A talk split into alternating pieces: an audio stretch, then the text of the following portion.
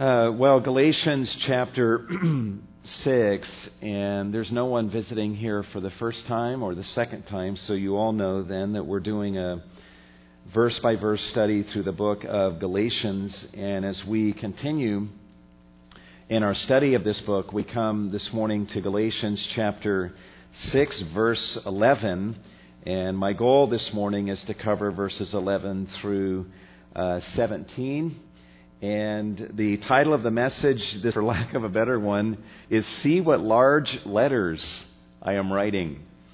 See what large letters I am writing.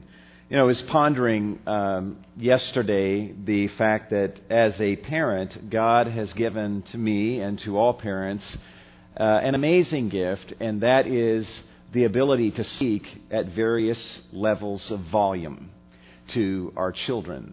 And we get to make those decisions over what volume level is necessary given the circumstances that we are confronted with. Our children may not appreciate that particular ability or capacity that God has given to us, but nonetheless, it is essential. If your child is playing in the street and it's time to come in for dinner, and there's no urgency, you might go out front and calmly say to your child and say, "Billy, it is time to come in, eat, so come inside and get your hands washed and be ready for dinner." However, if you see your child playing in the street and there is a car that is hurtling down the street towards your child very rapidly, you certainly would not say, "Billy, it's time to get off of the street because there's a car that is speeding towards you very rapidly, and it just might kill you if you don't get off the street." No, you would not speak calmly. You would deliver an exclamation. You would raise your voice in order to arrest your child's attention from whatever it is that they are doing so that they would sense the urgency of the moment and respond immediately. And also, ideally, our children should obey whenever we give them a command the first time. That is the ideal. That's actually how we should train our children. We should train our children to obey when we give a command without raising our voice, right? However, in the course of parenting, it is inevitable that we give a command to our children. For example, we say, "Get upstairs and go to bed," and our children do not obey what we have said. And it is at that point that we as a parent make a decision to ratchet up the volume and speak that same command to them, only this time it is a higher level of exclamation in order to convey to them that I really mean what I'm saying. I'm actually passionate about you going to bed at this time, so please go and obey my command. We also need to use various levels of volume by way of affirmation of our children. When our children do something great, we don't say, "Well, that's really good, Billy, that you did this and that you were nice and loving to your sister." No, we want to raise the volume and enthusiastically, passionately express our affirmation of them and the good thing that they have done. So we as parents have that capacity to use various levels of volume and to go into exclamation mode when the situation requires it. Now, we can do that verbally, but in writing, it's a little more tricky. Fortunately, in the English language, we have a convention called the exclamation point that we can put at the end of a sentence to denote that we are delivering an exclamation and that in writing, we are raising our voice, either out of excitement or in frustration, anger, or what have you. What's interesting to note is that in Paul's day, they did not have punctuation. They did not have the exclamation point in which to denote that someone was raising their voice. However, there were some ways to denote an exclamation. One of those ways was by putting the Greek word, which is the equivalent of our English word, behold, in front of a certain Greek expression that usually indicated that something surprising is being stated, something that often would include an exclamation point in our translation of that. Also, there are times where in Greek, where if you wanted to denote an exclamation, you would put the Greek word, which is the equivalent of our English word, oh. All right? Like, oh, I would love some water. All right? And by the way, the Greek word that means oh in our language is pronounced like this, oh. All right? And we actually find that in Galatians 3:1, where Paul says, you foolish Galatians. That is an exclamation. He's basically saying, oh, foolish Galatians, exclamation point is the idea. Paul is clearly raising his voice, and we know that by his use of that vocative oh at the beginning of that statement. However, there's one other way, an unusual way, admittedly, but one other way to denote that the writer is very passionate about what he's saying, and that the writer is raising his voice and he's exclaiming, and that is similar to our language, by writing letters in a larger form, essentially in all capitals. You ever been writing an email and you're writing in a normal font, and then all of a sudden you write a sentence that's all capitals, like God is awesome or something like that? That's an exclamation, just writing that sentence in larger or all capital letters. And that is exactly the convention that Paul is using as we come into verse 11. This is actually extremely unusual. It's unprecedented. And we find this nowhere else in any of Paul's. It was normal for Paul at the end of an epistle to take the pen from the scribe who had been dictating the letter and to sign a greeting and give a benediction at the end. But for Paul in Galatians, beginning in verse 11, Paul takes the pen from the scribe that he had been dictating this letter to. Paul then begins to write in very large letters, and he doesn't just write in very large letters, but he tells the Galatians, please take note of the large letters that I am writing with. So I want you to imagine that you're reading the original copy of Galatians, and it's a nice, beautiful, cursive font written by a professional scribe all the way up through verse 10 of chapter 6. But then all of a sudden you get to verse 11 and it's all capitals. And not only is it all capitals, but Paul in verse 11 says, see, take note of, with what large letters I am writing to you with my own hand. And if you observe that, man, this is all big letters the rest of the way out, that ought to tell you that what follows is extremely important and something that Paul is very passionate about. Listen to what some writers say about this. The fact that these verses are written in Paul's own hand and are written in unusually large letters is an indication of their special importance. So it's alerting us to the fact that what he's about to say is extremely important.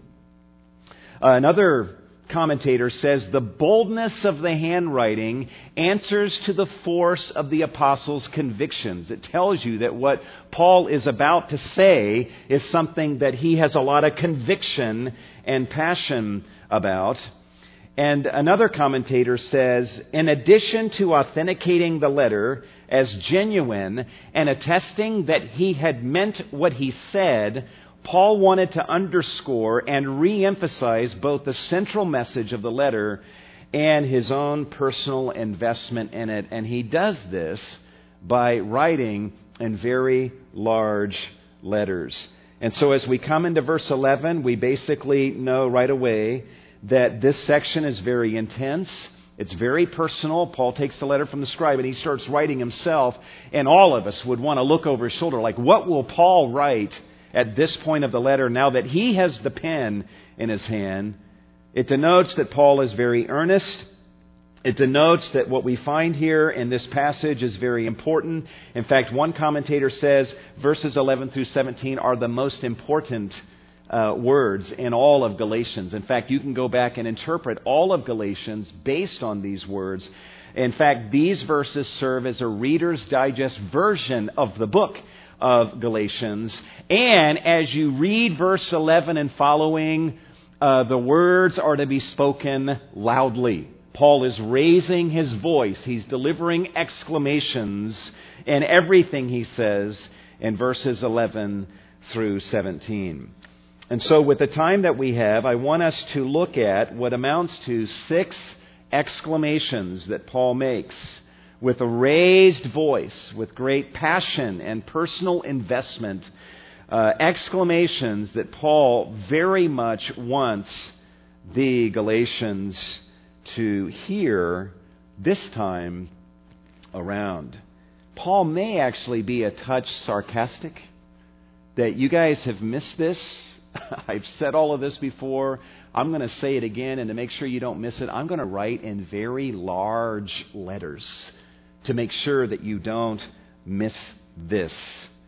What are the exclamations? Well, let's begin working our way through them. Exclamation number one, that he really wants the Galatians to get, now that he has the pen and he's about to cross the finish line of this book and to finish this letter, before he closes off the letter, Paul wants them to know that the Judaizers are not what they seem.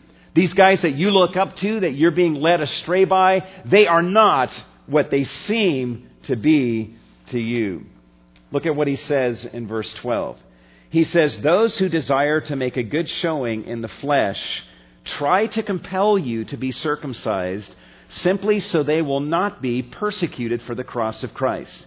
For those who are circumcised do not even keep the law themselves, but they desire to have you circumcised so that they may boast in your flesh." He basically says four things about the Judaizers that the Galatians really needed to hear. All right? Number one, the Galatians, in trying to get you circumcised, are simply serving themselves. They're simply trying to make a good showing in the flesh. Literally, they're trying to put on a good face. They want to be able to go back to Jerusalem and brag to the people in Jerusalem about the fact that they got you to be circumcised. They want to be able to go to the people in Jerusalem and say, "Yeah, I was just in Galatia for a month or two, and I was able to persuade 12 Galatians to be circumcised." They want to look good in front of the Jews. And not only that, but Paul also lets the Galatians know that they are compromising the gospel in order to avoid persecution. He says they're doing this simply so that they will not be persecuted for the cross of Christ. These Judaizers know that if they can just go to the Jews who would want to persecute them for believing in Christ and say, "Listen, yeah, we do believe in Jesus, but hey, we're all about circumcision. We're all about obedience to the law, even the ceremonial aspects of the law. And see, look at these people that we persuaded to be circumcised. And this is what we teach in our ministry. Yeah, we embrace certain aspects of Paul's gospel, believing in Jesus. And yes, the cross has value, but we also teach that Gentiles must be circumcised and hence become Jews in order to be saved." And all the Jews needed to hear was that. It's like, "Oh, okay, you require that in addition to believing in Jesus? Okay, we'll leave you alone." These Judaizers are simply trying to save their own hide and avoid persecution. Paul goes on to say that they're hypocrites. They don't even keep the law themselves. They try to get you to be circumcised, saying if you obey this provision of the law, then you can be saved. But the very law they're calling you to obey on that one point, they don't heed the law. They violate the law over and over again. They are hypocrites. They don't even keep the law. Nobody keeps the law perfectly. And so they're trying to get you to obey the law to be saved, but they don't even obey the law consistently. And then lastly, he wants them to know that they simply want to boast in your flesh. They want to go back to Jerusalem, tell the Jews there how many converts that they had to the rite of circumcision, how many people they converted to become Jews through circumcision. And when he talks about boasting in their flesh, it's not just going to other people and boasting to them about, "Hey, I was able to convince this guy to get circumcised." It's also this kind of boasting, that once a Judaizer has persuaded someone to be circumcised, the Judaizer then says to that person, "I want you to know that because you have undergone this rite of circumcision, therefore you are saved."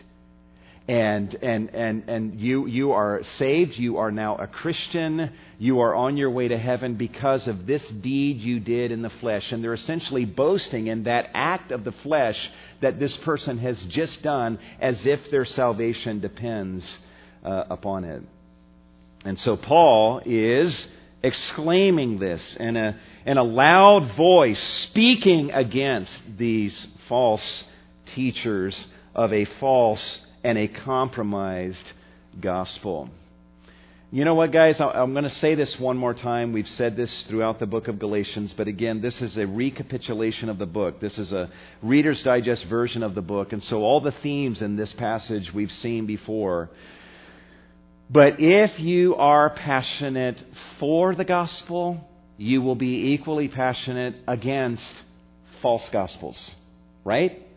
If you are passionate for the gospel, you will be just as passionate against those who preach false gospels. As we've gone through the book of Galatians, there have been times where we've had to mention denominations and even leaders within Christendom who have advocated false gospels that have misled many within Christendom. We don't like bringing up names and denominations and doing that, but nonetheless, guys, if we're passionate here at Cornerstone for the gospel, we must equally be passionate against false gospels.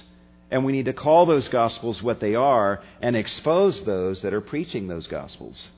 In fact, you can measure a church's passion for the gospel by observing their passion against false gospels and those who teach and preach those false gospels. And so, yes, we speak the gospel, we speak for the gospel, but in so doing, we must follow Paul's example and speak against false gospels and against those who preach false gospels. Listen to Charles Spurgeon, a man who was passionate for the gospel. Listen to him. This is in a message called Recruits for King Jesus. And listen to what he says here. He says, "There are some cringing, fawning spirits in this world who must always go with the majority. What everybody says, they say. They take their cue from those who lead the fashion of the hour. They dare not swallow down their spittle till they have obtained permission to do so. Cringing, fawning sycophants, of all that is fashionable, scarcely could a soul be found in them if they were searched through and through with a microscope. Shame on men of that sort who are called Christian ministers. They believe in Christ, but it is a Christ without his crown, his atonement, his judgment seat, or even his Godhead. They mock us with orthodox phrases from which the essential truth is gone. They pretend that they believe in the atonement, and when we listen to their atonement, we find that it does not effectually atone for anyone. It is a mere fiction and not a fact. It saves nobody, but is a mere sham. Think not that they are honest. Their designs are far other than appear upon the surface." And he goes on to say their design is to throw the atonement into the ditch. He says they have eviscerated the gospel, and then they hold up the empty carcass and claim that they are Christians still. Yet we are entreated in our charity to hug such traitors to our bosom. We shall do nothing of the kind. We can all pray that more men like this, with a backbone of steel and a passion for the truth of the gospel, will be raised up in our generation and the generation to come. Men and women who love Jesus and they love the gospel so much so that they have an equal passionate hatred against false gospels and even a passion against those who preach false gospels. You look at all of these descriptions Paul gives of the Judaizers, all of them pretty much have to do with the fear of man. They want to put on a good face before others. They don't even keep the law, but they want to look like they do keep the law. They want to boast in your flesh. They simply want to avoid persecution. These guys are simply in it for themselves, not for the good of those that they're preaching to. And Paul exposes their motives. That's the first exclamation. The second exclamation that Paul delivers is this. Let's word it this way. May I never boast, or may I ever boast only in the cross of the Lord Jesus Christ. This is an exclamation. He says in verse 14, may it never be, and generally this kind of expression, may it never be, just by itself, without the large letters Paul is writing in, would indicate an exclamation. He says, may it never be that I would boast except in the cross of our Lord Jesus Christ. Paul is expressing a desire. This is in a sense a prayer. Paul is saying, God, may it never happen to me. God forbid that a day ever come when I, Paul, ever boast in anything except in the cross of our Lord Jesus Christ. This is what I want to be, my only boast. You see, guys, again, we've talked about this before. You know, we all needed to be saved, and so how in the world could we be saved? Something needed to be given so that we might be saved. Some contribution needed to be made. And so as Paul says in Galatians chapter 1 and verse 4, he says, Christ gave himself. Christ said, all right, here's what I will contribute to your salvation. I will donate myself. I will contribute my infinite self in death on the cross. He gave all of himself, all of his life, donated himself. He gave himself over in death. That is his contribution. And if Christ is infinite in his holiness, in his righteousness, in his love, in his power, then that means that his donation to our salvation is an infinite donation. Amen? So that is his contribution. How in the world could we look at that contribution and say, wow, that's great as far as it goes, but I think I need to add my own contribution, and that is circumcision. People who stare at the cross and who really see Christ's contribution of their salvation would never, ever think of donating anything on their own, contributing anything to complete something that is lacking in Christ's contribution to their salvation. And Paul says, that's why I boast in the cross, and that's all I boast in. I boast in Jesus, I boast in Christ, I boast in his finished work on the cross, because that is all the contribution that needs to be made for a person to experience salvation. So when I go to the lost, I boast in the cross. I tell the lost, you won't believe what God has done so that you might be saved. And I tell them the story about the cross, and I brag about what the cross can do, what God has done for them through the cross, and what the cross itself, the death of Christ, can do in their lives in terms of contributing to their salvation to an infinite degree. When I evangelize, all I'm really doing is I'm just bragging about the cross to the lost. Paul would also say, when I speak to the saved, like you Galatians, all I do to you is I boast in the cross. I brag about the infinite donation of Christ through the cross for your salvation. That is my only boast when I speak to my brothers and sisters in Christ.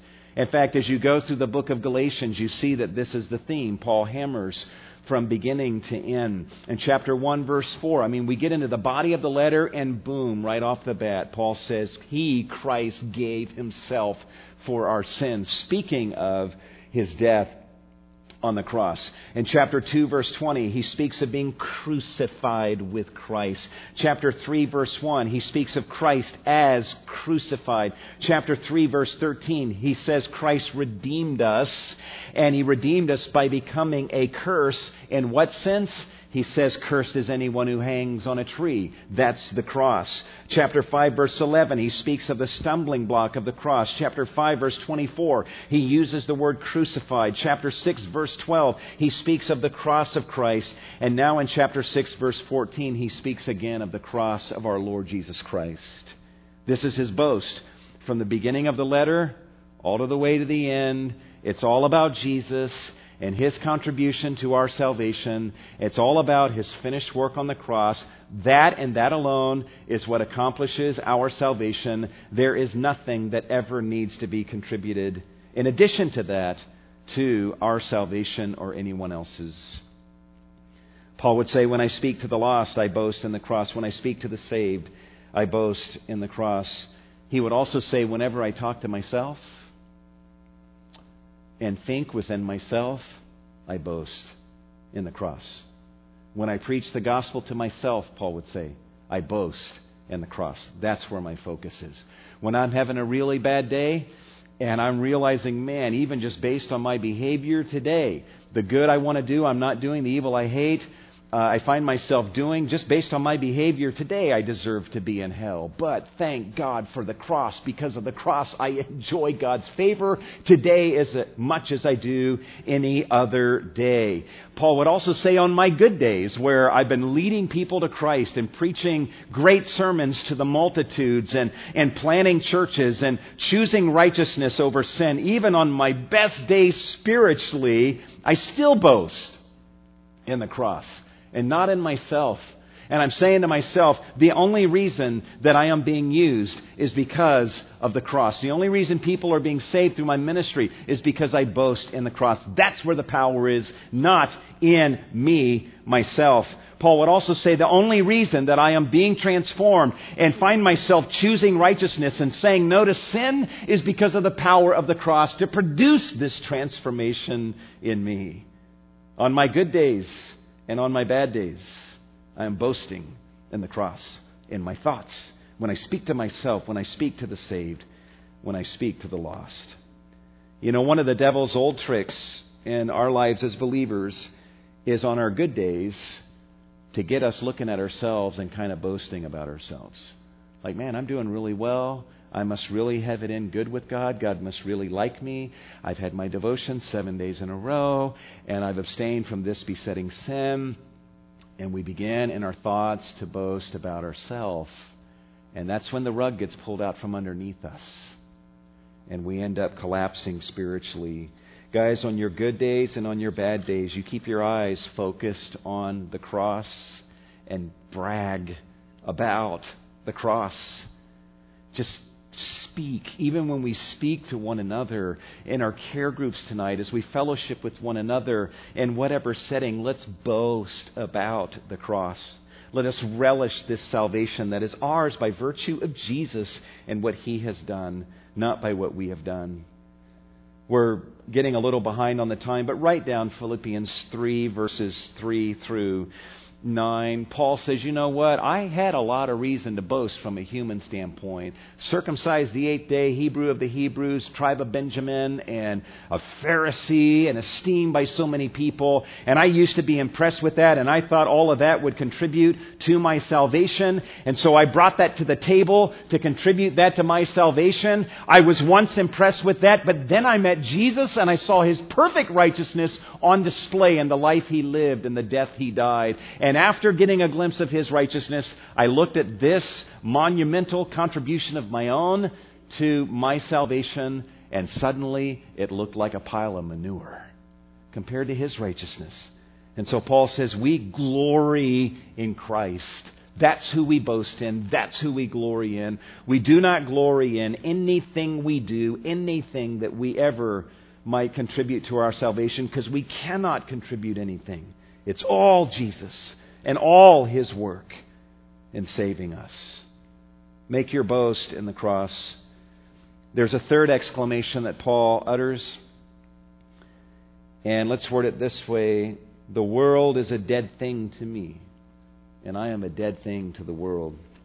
The world is a dead thing to me, and I am a dead thing to the world. He says, but may it never be that I would boast except in the cross of our Lord Jesus Christ, through which the world has been crucified to me and I to the world. Paul says through the cross, a crucifixion has taken place. On the cross, Jesus not only died there, but the world was crucified there to me. And I was crucified to the world. That's another way of saying that through Christ and the cross, I became a dead thing to the world, and the world became a dead thing to me. This week, on Monday, I believe it was, my son Brendan and I were driving in the Mission Grove area, and we were going down a residential street. And up in the distance, I saw two ladies who were doing a power walk sort of thing.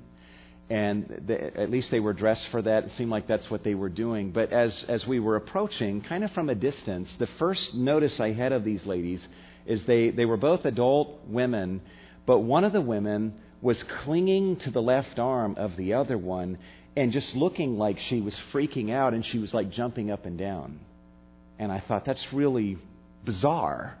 And so as we got closer, I was very interested to find out what was causing this lady to react this way. And as we approached, I was able to see the sidewalk. And right where they were standing, right in front of them, was about a 3-foot snake that was dead. Obviously, it had gotten scalded and burned on the hot sidewalk because it was hot that day. And so it's dead. It's just laying there, and it's really flat, too, like it had cooked in the sun. Just a disgusting looking thing. And so this one lady was clinging to the arm of the other. She was totally grossed out, and she's jumping up and down, freaking out about it. The other lady was more brave. She was kind of looking at it, kind of walking around it. And then she leaned over and spit on it in a ladylike fashion. And I don't know why she did that. I mean, I guess that's a brave thing to spit at a dead snake. But she may have been wanting to see if it's really dead and if it would respond. But it didn't. It just laid there flat and burnt and dried out. But I thought about that in connection with this, because you know what? If I were driving with the Apostle Paul, he may have said something like this. Hey, Milton, you see that snake? And what that snake is to that lady who's freaking out and grossed out, what that snake is to that lady, that's what the world has become to me. It's a dead thing. And when something's dead, in the Jewish mindset, it's unclean. You don't want to touch it. You don't want anything to do with it because it's defiling. Paul would say what that snake is to that woman, a dead, disgusting, repulsive thing. That's what the world has become to me. Which is really interesting because like in 1 John 2:16, John says, all that is in the world, the lust of the flesh, the lust of the eyes, the boastful pride of life. And by the way, that expression, pride of life, could be translated the pride of goods. That word life is used elsewhere in 1 John to speak of, if someone has this world's goods. It speaks of the pride that we take in the possessions, pride in our car, pride in our house, that it's bigger than other people's, pride in our possessions, in our stock portfolio. It's pride and confidence in this world's goods rather than God. It's the lust of the flesh. It's the lust of the eyes. It's covetousness. All those things that we often find so desirable, Paul says that has become a dead, disgusting thing to me. He also would say that what that snake is to that woman, that's what I've become to the world. The world is repulsed by me also. They're disgusted by me. They don't know what to do with me. I preach the message of the cross. That is my only boast. To the Jews, that's a scandal. They hate that message. They hate me. So they stone me. They throw me in prison. They scourge me. They beat me with rods. And the Romans don't know what to do with me either, because in the Greek-Roman mindset, this message of the cross is stupidity. So the world, I've noticed that my relationship with the world is different. People, either they're furious at me, or they just look at me and brush me off as an idiot. My relationship with the world has dramatically changed. I am a dead, disgusting thing to them. And the world is a dead, disgusting thing to me. The question is, what has accomplished that dying? What is it that crucified this love affair with the world? What is it? It's the cross. Look what he says in verse 14. May it never be that I would boast, except in the cross of our Lord Jesus Christ, through this cross, something has happened, and that is that the world and I have had a major breakup. You ever seen a couple, a guy and a gal who break up and it's an amicable breakup? They just realize, you know what, we've grown apart, so let's not date anymore. But they're friends. They see one another. They can say, oh, yeah, you know, and they wish each other the best. Then there's the nasty breakups where just they don't have any good feelings towards the other at all. Paul would say, the world and I, we had a very nasty breakup. Very nasty. We've been crucified to one another. It's actually quite ugly. I am a dead, disgusting thing to the world, and the world has become a dead, disgusting thing to me. And it's the cross that did such violence to my relationship with the world and the world's relationship to me. Now, if you're like me, you read verse 14 and you're like, wow, that's an amazing thing to state. Paul uses the perfect tense. In other words, through the cross, I have become a dead thing to the world. The world has become a dead, repulsive thing to me. And it all seems like, man, Paul has arrived at this point where he's just totally disgusted with the lust of the flesh, lust of the eyes, and the boastful pride of life. And certainly that's largely true, but let's remind ourselves that Paul was not perfect. And he himself said, the good I want to do, I don't do. The evil I hate, I often find myself doing. Paul is speaking in succinct expressions here. This is an exclamation, and he doesn't throw in all these qualifiers. But nonetheless, Paul, to a large degree, this was indeed his experience. I am disgusted by the lust of the flesh, lust of the eyes, boastful pride of life. And if you're like me, you read this statement by Paul, and your question is, how can I get to this place? Because you know what, for me, I've been really frustrated with my own heart lately. It's like, do I really hate the lust of the flesh, lust of the eyes, and boastful pride of life? I'm not so sure I do, nearly to the degree that I should. I don't know that I'm fully persuaded sometimes in my weaker moments that the world is really passing away and it's something I don't want anything to do with in terms of banking on or finding satisfaction in the lust of the flesh and the eyes and the boastful pride of life. But the question is, well, if I'm not experiencing that, if I'm not as disgusted by the world as Paul seems to be, if the world is not a dead, repulsive, disgusting thing to me like it is to Paul, how can I get myself to a place where I do view the world that way? Here's the answer: through the cross. If you as a believer spend time every day just in front of the cross, keeping Christ portrayed as crucified in front of you, if you live at the foot of the cross, if you're living and breathing the atmosphere of the gospel and you're receiving all that God has for you through the gospel, you will come to see the gravity of your sin, and hence the sin of the world, the lust of the flesh and eyes and boastful pride of life. You will also come to understand the magnitude of the love of God, and the love of God for you through Christ will so blow away anything that you can experience from the world that it will wean you off of the world. The more enraptured you are by the love of God for you in Jesus through the cross, the more you break away from the world, the more this crucifixion actually occurs. And so what Paul is saying essentially, guys, is that something came between me and the world, and that's the cross. And we as Christians need to keep the cross between us and the world.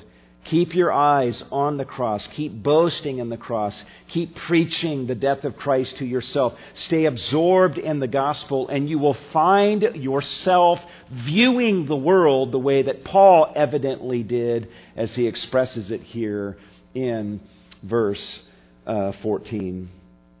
We need to rush on, guys. There's a fourth exclamation that Paul gives, and that is that a new creation is the only thing that matters.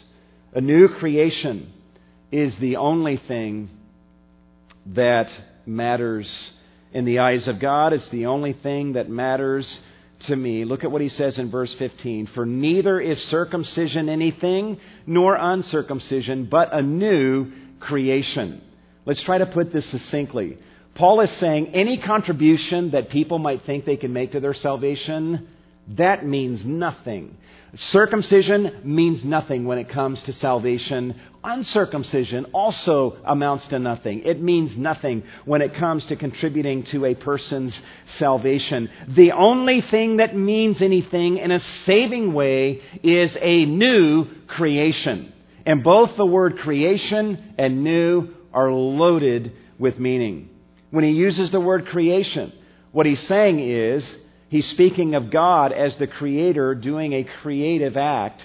And when he says new, he's speaking of God completely disregarding the old and making a completely new creation. The only thing that has any saving value is God supernaturally intervening in a person's life and creating them anew. It's not a person engaging in behavior modification. It's not a person saying, well, I will reform myself, and they bring their old self to this effort, and they make some changes, and they dress up their lives and remove this and add a few things and get circumcised. I mean, all they're basically doing is circumcising the old man. But in order to be saved, a person needs to renounce the old and be created by God through the regenerating work of the Spirit, and to be made completely new, to become a new creation. Paul's point is that God is the one who accomplishes salvation through the cross and through his creative genius. That is what saves a person, and it is God's work, God's contribution. It is God alone, and nothing that we contribute from our old selves. A new creation is the only thing that means anything in the eyes of God when it comes to salvation. There's a fifth exclamation, and that is that peace and mercy be on those who walk by this gospel standard. Again, Paul is speaking loudly here. He says in verse 16, and those who will walk by this rule, peace and mercy be upon them and upon the Israel of God. Notice verse 16 very carefully. Those who walk by this rule, literally by this canon, and that's one N, not the canon you shoot things from, C-A-N-O-N. Those who walk by this canon, peace and mercy be upon them. What is the canon? This word canon speaks of a rod or a reed or a measuring stick. If I had a 1 yard yardstick up here, I would use the Greek word canon to describe this yardstick. It's something used for measurement, and it came to have the idea of standard. The question is, what is that standard? Most commentators would say that standard is the gospel. The gospel canon. The gospel standard. The gospel rule. Or it could speak of Paul's example that he's just modeled, and that is boasting only in the Lord Jesus Christ and glorying only in the new creation. That's the only thing that contributes to salvation. It's a complete looking to God to be the author and the finisher of one's salvation, which ultimately is another way of saying the gospel. Paul is saying those who will walk by this gospel canon, peace and mercy be upon them. Paul would say there's no peace and there's no mercy from God upon those who don't walk by this rule, but only those who walk by this gospel standard that I have presented in this book. And even in the last few verses here of this section, peace and mercy be upon them. Those of you, Galatians, that are walking by the gospel that I have preached, and those of you that even are convicted by this letter and you say, you know what, I'm coming back to the true gospel, Paul would say with so much passion, I want you to experience the peace and the mercy of God. May God's peace and may His mercy be lavished upon you in abundance as you walk by this gospel rule. This is not just Paul speaking. This is the Spirit inspiring Paul to say this. Meaning, this is not just Paul's desire, but this is the Holy Spirit's desire for those of us who walk by the gospel standard, who walk in the good of the gospel every day. God, the Spirit, wants God's peace and His mercy to be experienced by us as we stay inside the gospel. At the end of verse 16, Paul says, upon the Israel of God, peace and mercy be upon them who walk by this gospel standard and upon the Israel of God. kind of a difficult expression there. I do not believe at all that he's saying that the church is the Israel of God. In all likelihood, he's just speaking of anyone who is in national Israel who decides to abandon the law and to put their trust in Christ and to walk by the gospel standard. Paul has said a lot of things in this letter, that would be viewed by the Jews as being anti-Israel. And Paul is wanting them to know, listen, I'm not against Israel. Anyone who is of national Israel, a physical descendant of Abraham, who will be willing to walk by this gospel standard, peace and mercy be upon them just as much as anybody else. The last exclamation of Paul, and we'll close with this, this is kind of a negative way to end, is don't cause me any more trouble. Don't cause me any more trouble. Paul says, from now on, let no one cause trouble for me, for I bear in my body the brand marks of Jesus. Paul is basically saying, hey guys, I want you to stop and take note of the fact that you have caused me a huge amount of trouble, and this trouble that you have caused me is completely unnecessary. I have experienced labor pains, I have been agitated, I have been concerned, I have been perplexed. I am now having to write this letter to you, and I've had to think about how am I going to write this letter, and now I'm dictating the letter, now I'm writing with my own hand. There are other things I could be doing right now in the place where I am. There are people I could be ministering to, but instead I'm being bothered with this because you, who knew better, have strayed away from the gospel.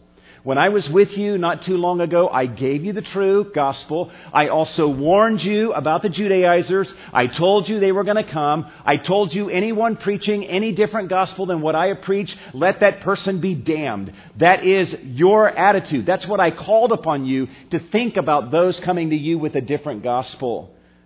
I instilled in you an understanding of the gospel. I grounded you in it.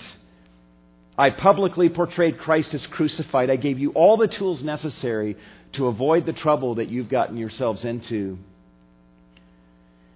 But nonetheless, you've allowed yourself to stray. And I just want to serve notice on you. You've caused me a huge amount of trouble. A huge amount of trouble that was completely avoidable. And I've written this letter, and I've said what I've said. I definitely mean what I say. And what I have said here is the final word. Don't bother me about this again.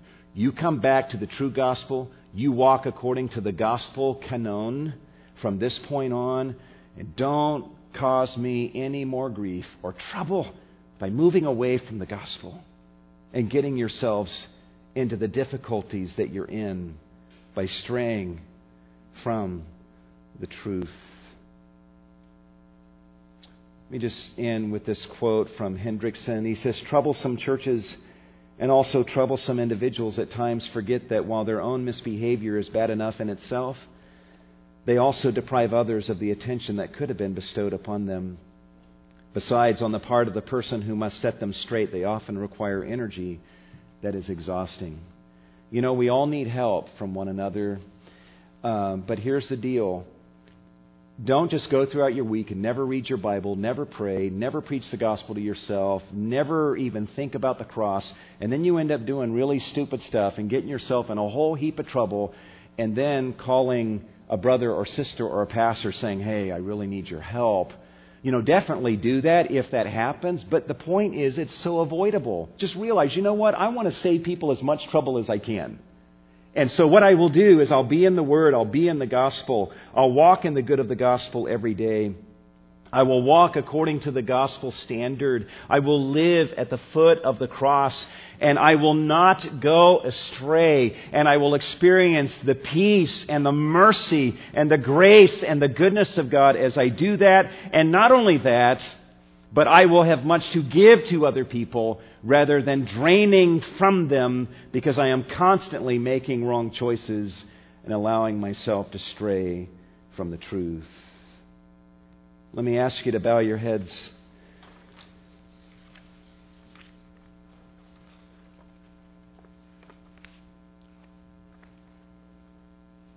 We don't want to be troublesome Christians.